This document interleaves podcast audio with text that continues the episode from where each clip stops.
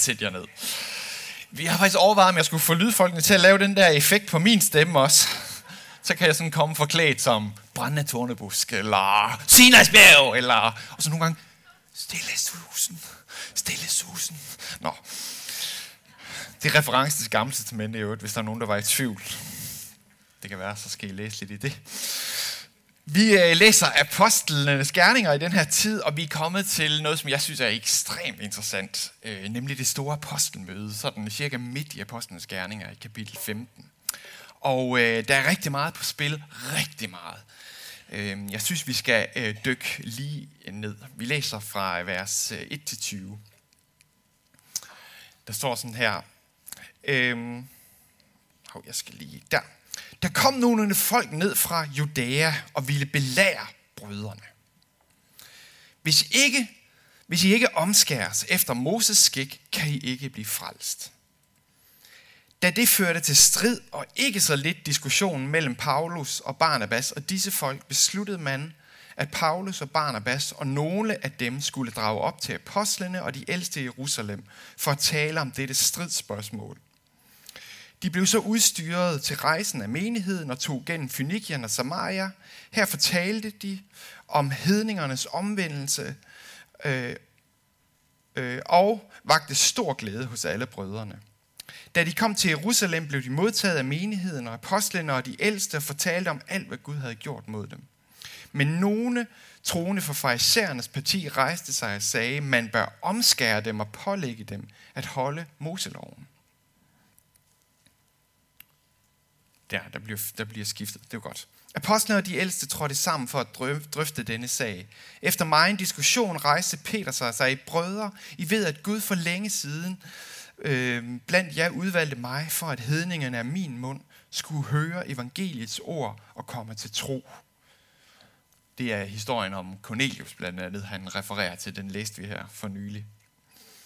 Og Gud, som kender hjerterne, har bekræftet det ved at give dem helligånden ligesom os. Og han har ikke gjort forskel på os og dem, i det han har renset deres hjerter ved troen. Hvorfor udæsker I da Gud ved at lægge et å på disciplenes nakke, som hverken vores fædre eller vi har magtet at bære? Men vi tror, at vi bliver frelst ved Herren Jesu nåde på samme måde som de.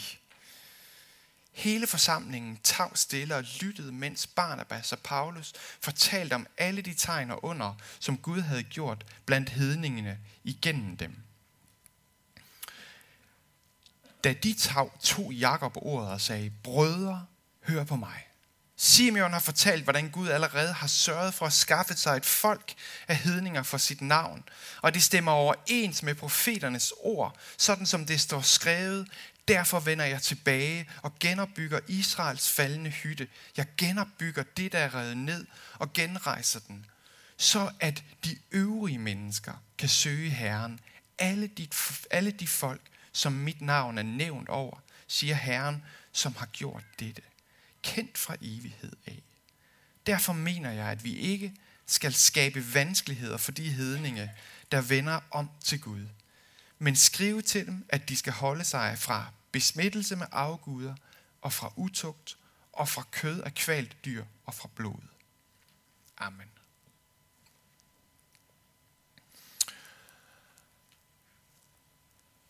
Okay.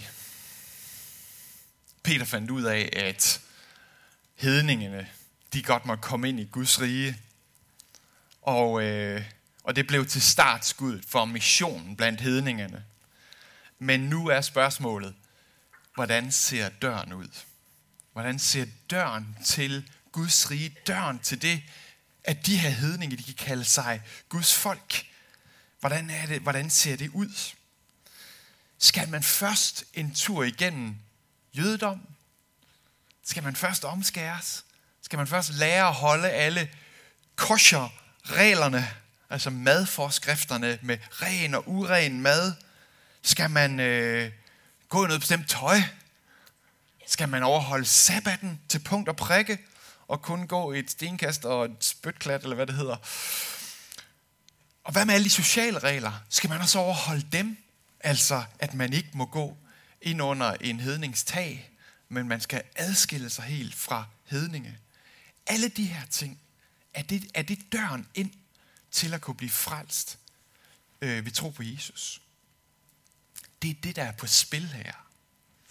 Og det var en kæmpe diskussion, og det har været mega, mega, mega øh, udfordrende. Helligånden har allerede sagt til Peter, du må ikke kalde noget menneske vanhelligt eller urent.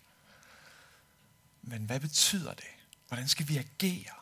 Og hvordan er det, at det ser ud, når nu hele verden begynder at træde indenfor? Hvad alverden skal vi gøre? Og for mange af dem har det set sådan her ud. Glem alt, du har lært. Stort set. Glem alt, du har lært. Tænk sig at være jøde, og måske en af de særlige en af de jøder, der, kristne jøder, der, har, der er vokset op som en del af det, der hedder farisæernes parti. Ikke også? Hvor man har lært, Guds rige kommer ved, at vi bliver gode til at lære og overholde alle lovene i buden. Ved at vi bliver dem, der er lydige over for alt det, Gud har sagt, så kommer Guds rige. Og man har måske investeret de sidste 30, 40, 50 år i nøje og har adlydt alle de her bud. Ikke? Alle de der sabbatrum sagde, jeg kan desværre ikke komme op og besøge jer, for du bor længere væk end, end et stenkast, eller alle de gange, man har sagt nej til noget mad, eller altså tusind ting, der har været rammer for ens liv. Fordi man har ønsket at tjene Gud af et oprigtigt hjerte og gå på den vej, han har vist.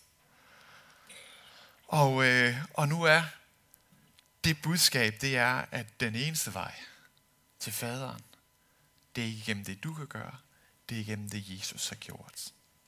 Korset baner vejen, og der er ikke noget andet, der baner den vej.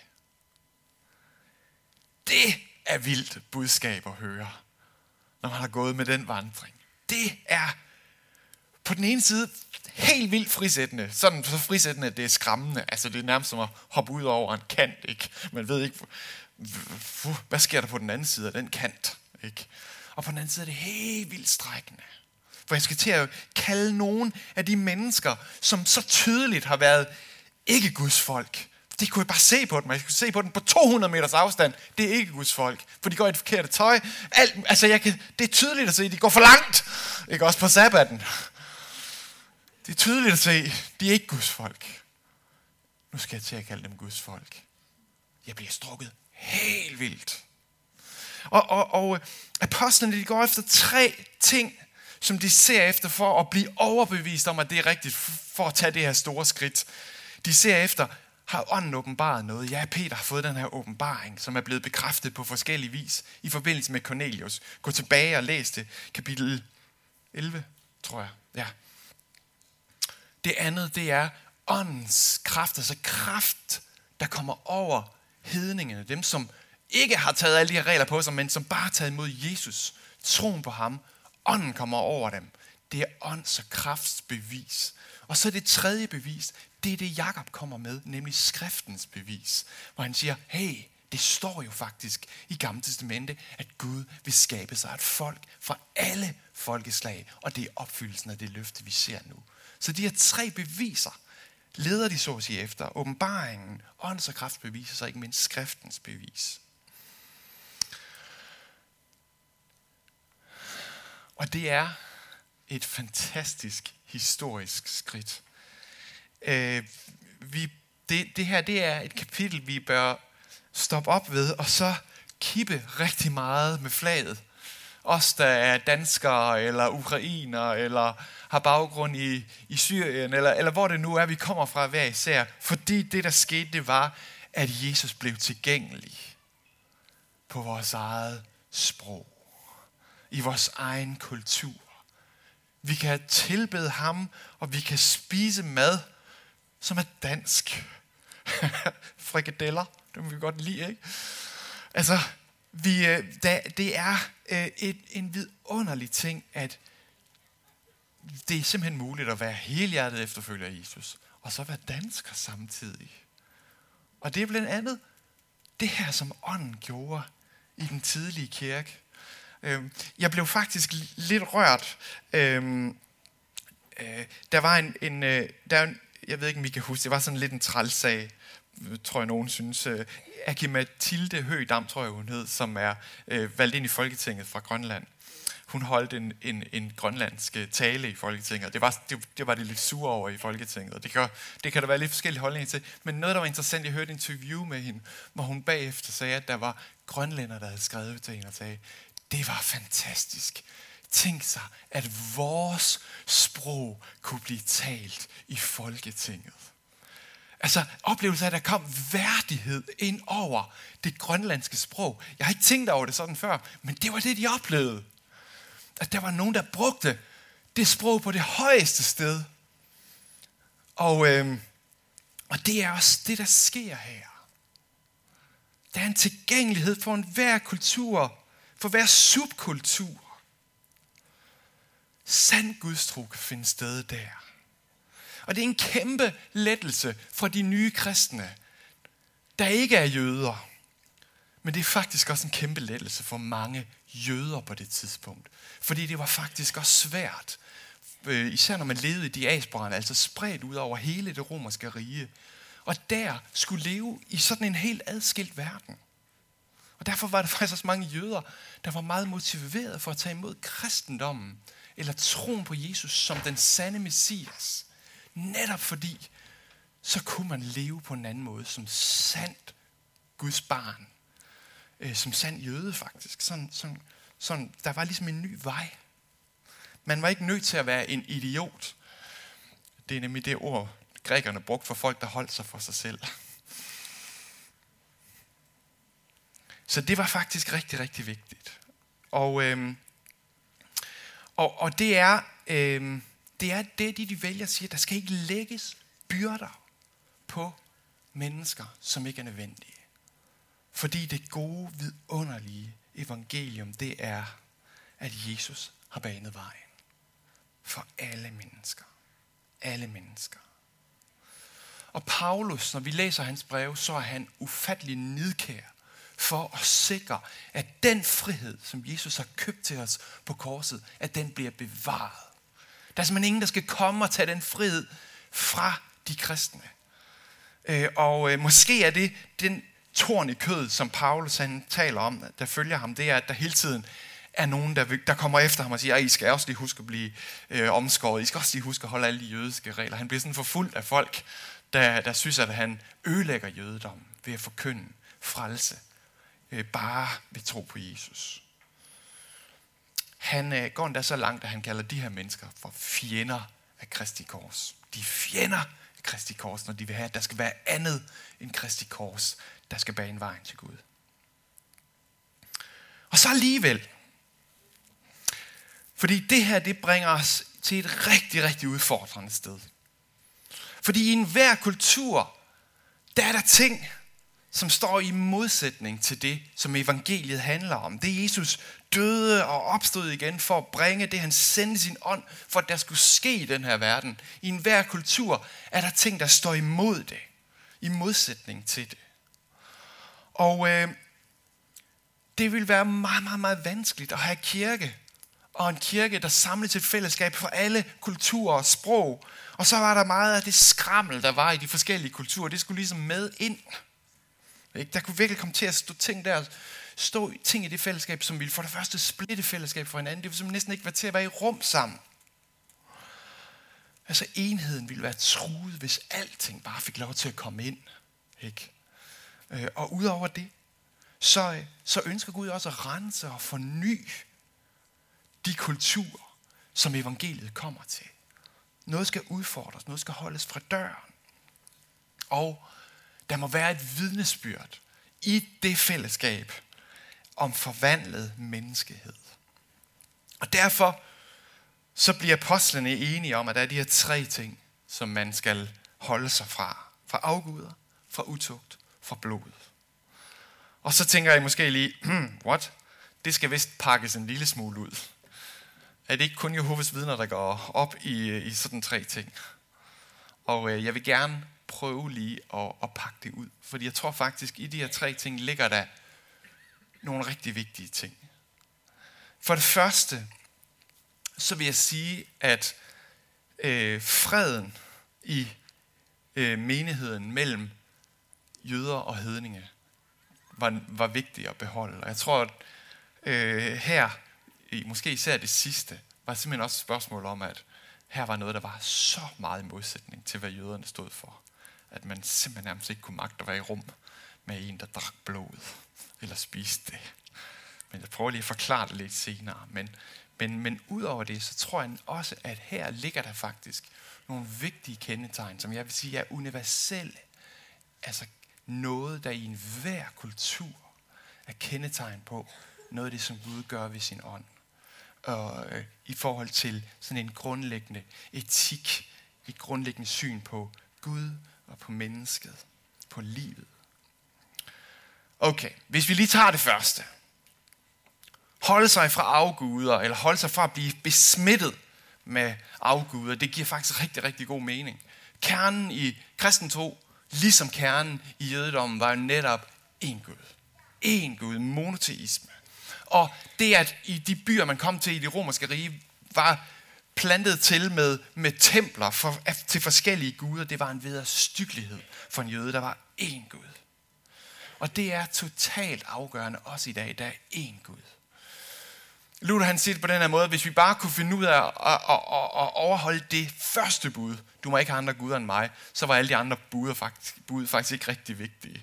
Fordi det handler om, at der ikke er noget, der må få lov til at være Gud i vores liv, andet end den ene Gud, den treenige Gud. Øh, og, der, og det er selvfølgelig et, et aspekt af det her med afgudstyrkelse, at vi kommer til at sætte ting ind i vores liv, som bliver guder for os. Ting, vi sætter vores lid til, ting, vi synes er, er vigtigere end noget andet. Alle de her ting bliver selvfølgelig til afgudstyrkelse. Det kan være mennesker, det kan være materielt, det kan være whatever. Det kan blive til afguder for os. Men vi lever også i en, øh, i en tid, hvor der selvfølgelig kommer mange øh, forskellige sådan, nye religioner ind over os. Øh, med mennesker, der flytter hertil, eller tanker, der flytter hertil. Og, øh, og der skal vi selvfølgelig også være opmærksom på, hvad er det lige, vi tager ind? Ikke?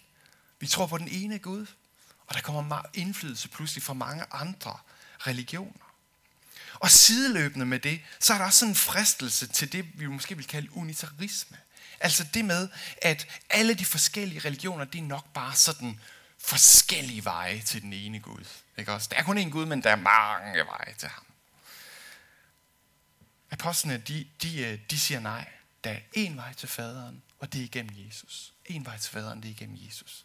Så kristendommen er på den her måde fuldstændig eksklusiv i sin måde at forklare, hvordan er det vejen til Gud er. En vej til Gud, det er igennem Jesus. Og han stod på korset. Og så er der alligevel nogle udfordringer, der bliver koblet på det, fordi hvis I læser videre i Apostlenes Gerne kapitel 15, så slutter øh, øh, kapitlet med at citere det brev, der bliver sendt til menigheden. Der er der faktisk en uddybelse af de her tre minimumskrav. Blandt andet, at det drejer sig også om kød, der har været offret til afguder. Altså den her besmittelse med afguder, det er ikke bare, øh, det, er ikke bare det der med at, at ligesom dyrke afguder. Det, det, ligger, det virker som om, det er sådan et, et helt basisniveau, når man omvender sig Jesus, så har man ikke andre guder, men, øh, men også det handler om kød, der bliver offret til afguder. Og øh, det er faktisk noget, lidt af en udfordring, når den bliver sendt ud til, øh, til, til menighederne rundt omkring i Romeriet. Fordi øh, stort set alt kød, der blev solgt på for eksempel kødmarkedet i en by, havde været en tur forbi templerne, for det var nærmest der, man slagtede. Ikke? Også der, der lavede man offerne, og så kunne man lige så godt slagte det, og, og, og så sælge det på markedet. Ikke? Så stort set, medmindre du havde en jødisk slagter, så var øh, det kød, som øh, du kunne købe, det var offeret til afguderne. Og hvis du skulle i byen og spise, og især hvis du havde en eller anden form for status, øh, så var man jo en af dem, der viste sin status ved at spise kød. Eller de fattige, de spiste grøntsager, og de rige, de spiste kød. Og, øh, og, øh, og, øh, og der var man lige pludselig af, helt afskåret fra det. Så det var faktisk en ret stor social udfordring at skulle afstå for kød, der havde været offer til afguderne.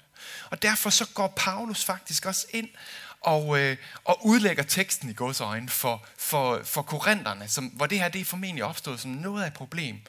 Hvor han specificerer, altså man dyrker altså ikke afguder ved bare at spise kød øh, fra templet. Øh, og han, han forklarer det netop ved at sige, jamen der er netop kun én Gud. Og derfor så er der ingenting, der tilhører andre guder. Alting tilhører ham. Og derfor er kød bare kød. Lige meget hvor det er slagtet henne. For der findes ingen afguder. Og hvis du er i stand til med dine tanker at sige, det er bare kød, så kan du spise med sindsro. Men hvis din samvittighed overbeviser dig om, at du er i gang med at tage del i et afgudsoffer, så skal du holde dig fra det. Fordi du skal ikke besmittes med afguder. Så det er, så det er ligesom Paulus' måde at, at, at, at, at, at hjælpe de her korinther til at leve efter det her bud fra, fra apostlene. Og så fastholder han det, der jo ligesom er ånden i brevet fra apostlene, netop hensigten om at bevare enheden og freden i fællesskabet, hvor han så siger, og hvis din brors samvittighed er belastet over, at du spiser mad, der har været offer til afguderne, så må du for hans skyld, for fredens skyld, for enhedens skyld, for omsorgen for ham, afstå fra det, for at hans samvittighed ikke skal belastes af det. Og her er der faktisk nogle rigtig vigtige refleksioner, super vigtige refleksioner, når troen skal ud i verden, eller når verden træder indenfor. For religion, det er jo alle vegne. Da, da kristendommen kom til Danmark, var det jo også tros, øh, forskellige former for tro her i forvejen. Og kristendommen gik ind i nogle af de rammer, og fyldte dem ud i stedet for. Kan man det? Er det okay? Eller skal alting viskes væk? Et lille, et lille sjovt eksempel, det kunne jo være nisser. Jeg ved ikke, hvor mange af jer, der, der pynter op til jul med nisser. Det, øh, det, det er der nok lidt forskellige holdninger til. Men det er et godt eksempel, fordi nisser var jo i gamle dage sådan nogle små husguder, man offrede til. Ikke? Det var afguder. Og øh, så kunne man jo godt øh, stille os op i dag og sige, I må ikke sætte nisser op i jeres hus. Og I må ikke lade jeres børn se på nisser. Det kunne man jo godt vælge. Ikke også sige, for netop at overholde det her bud, ikke? Men der vil jeg netop sige, Paulus siger, jamen, hvis du i dine tanker tænker, nej, det er jo bare pynt, så er det ikke noget problem.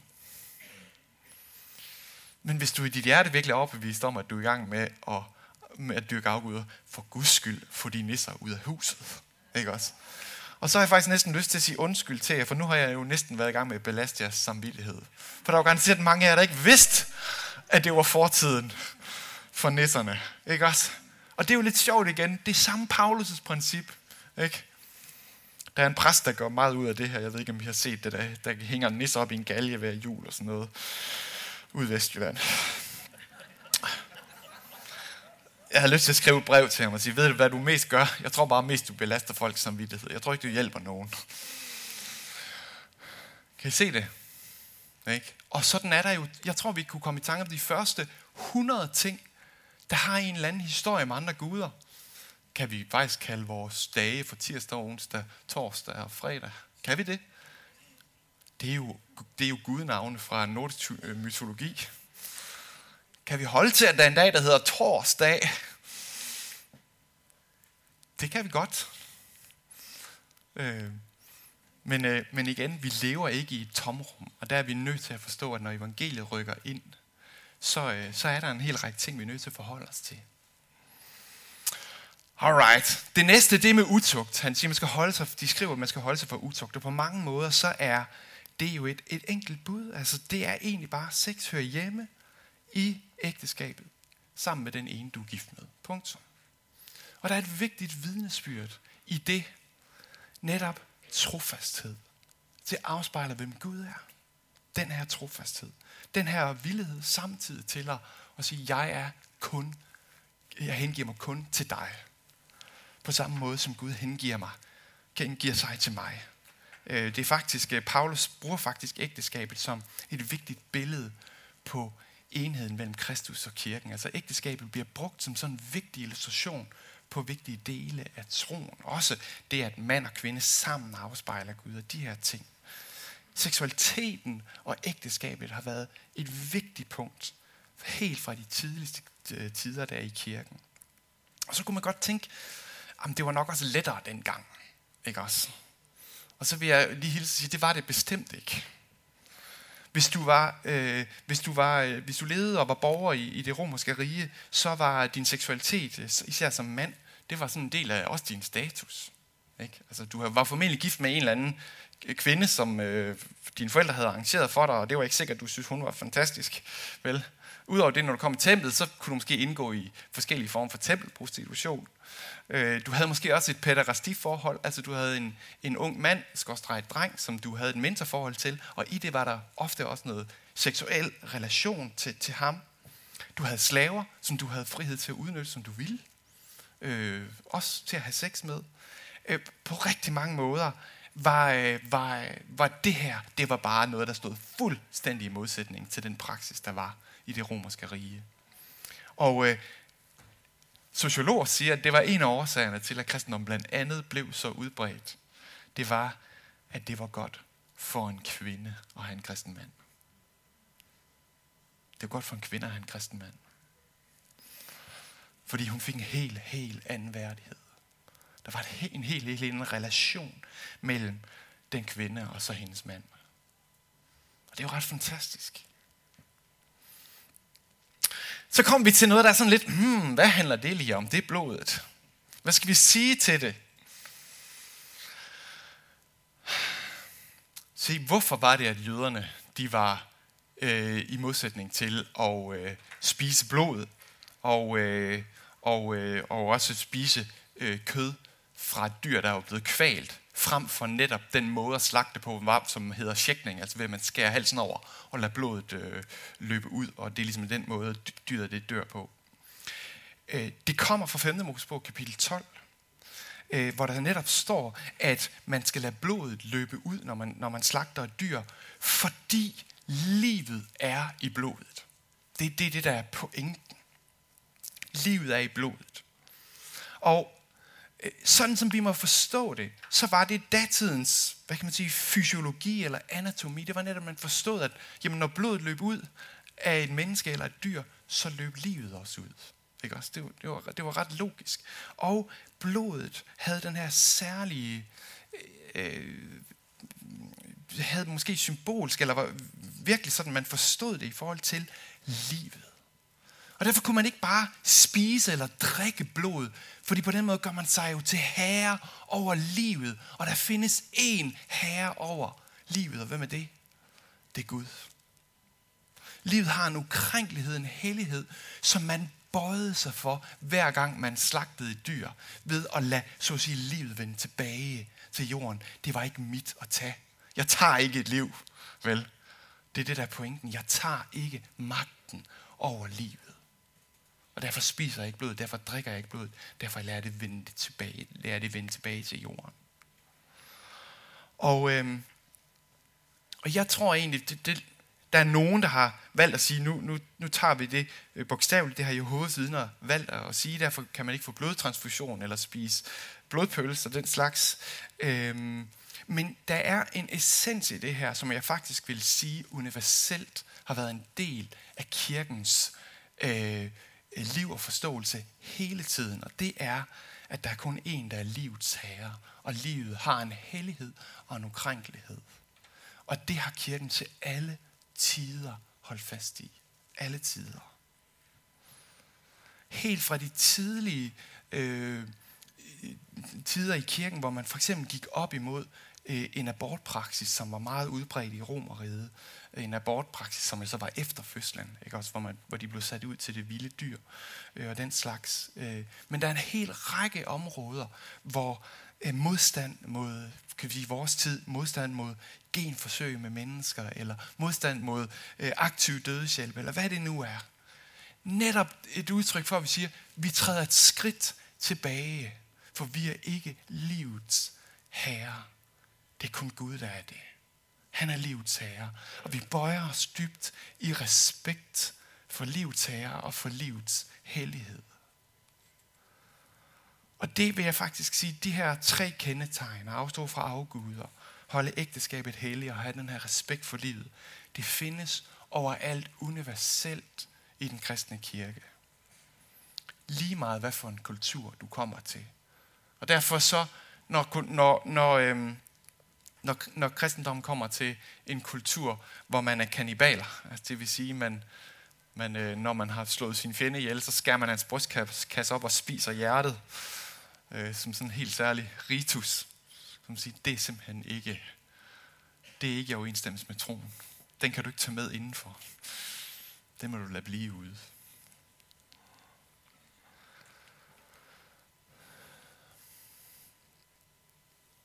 Apostlene og de tidlige kristne, de strakte sig langt for ikke at sætte hegnet op.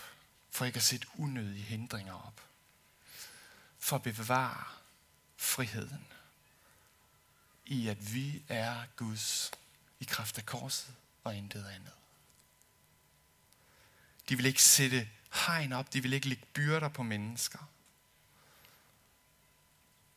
Og jeg tror, håber på, beder om, og jeg synes også, jeg ser kendetegnene på, at Gud er i gang med at kalde mennesker, også i Danmark, ind til hans rige. Alle mulige mennesker, der lige pludselig popper op og siger, at de har set Jesus, eller længes efter tilgivelse. Eller, eller hvad nu? Man tænker, hvor kommer det fra? Jeg tror, Gud er i gang med at røre hjerter.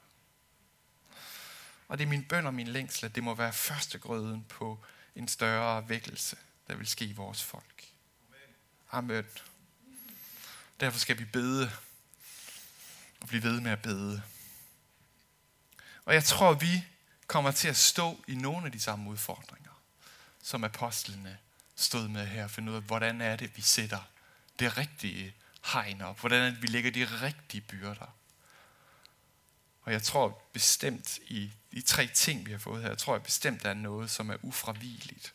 Men der kan jo være mange ting i vores kultur, i vores måde at tale på, i vores måde at omgås, hvor vi må sige, det er ikke byrder, vi skal lægge på hinanden. Det er simpelthen ikke byrder, vi skal lægge på hinanden. Og øh, vi, vi skal være sikre på, at vi bevarer den frihed, som Jesus har købt til os. Så vil I ikke være med til at bede. Jeg kunne godt tænke mig, at vi brugte lidt tid. Måske rejser os sammen. Og beder om, beder om vækkelse over vores land. Men beder også om noget over os, som er hans folk. Til at stå og sige de rigtige nejer og sige de rigtige ja.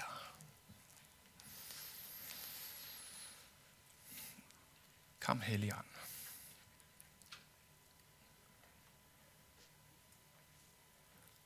Beder om, at du kommer over os som dit folk. Men vi beder os om, at du kommer over det land, som vi er sat i. Jesus, det er dit ønske, det var derfor, du kom. Det var derfor, du døde og opstod. At alle folkeslag skal kaldes ind. Og vi beder, send din ånd over vores land. Vi takker dig for de, der rejser sig med et vidnesbyrd om, at du møder dem, Jesus. Vi beder om mange flere. Mange flere. Og så beder vi om åndskraft og visdom til os, som er kirken. Til at sige det rigtige nej, sige det rigtige ja. Til ikke at sætte hegn op og lægge byrder på mennesker. Men til at kalde dem ind i den frihed, der kommer ved troen på dig. Gør du det ved din ånd? Og jeg beder helt konkret, jeg beder om åbenbaring. Jeg beder om ånds og krafts bevis beder om, du åbner skrifterne for os. Gør det klart for os, hvordan vi skal agere i den her tid. Og far, på mit hjerte ligger særligt generation Z. De unge.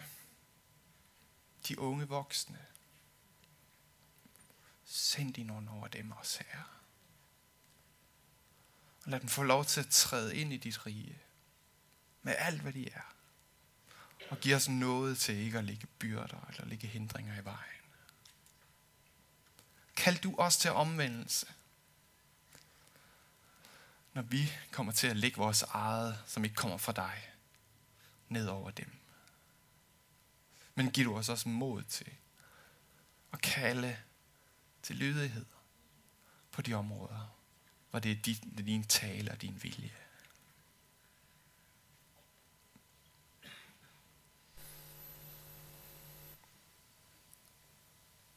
Og far, så vil vi også bede for vores verden. Kom med dit rige. Kom, Jesus, og kom snart og gør alting nyt.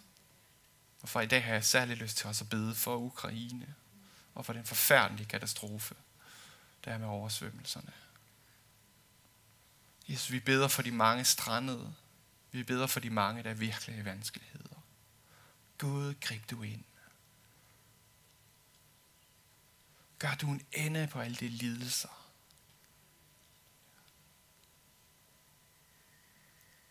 Vi sætter vores håb til dig.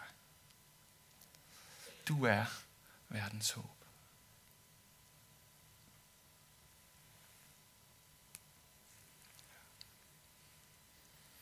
Amen.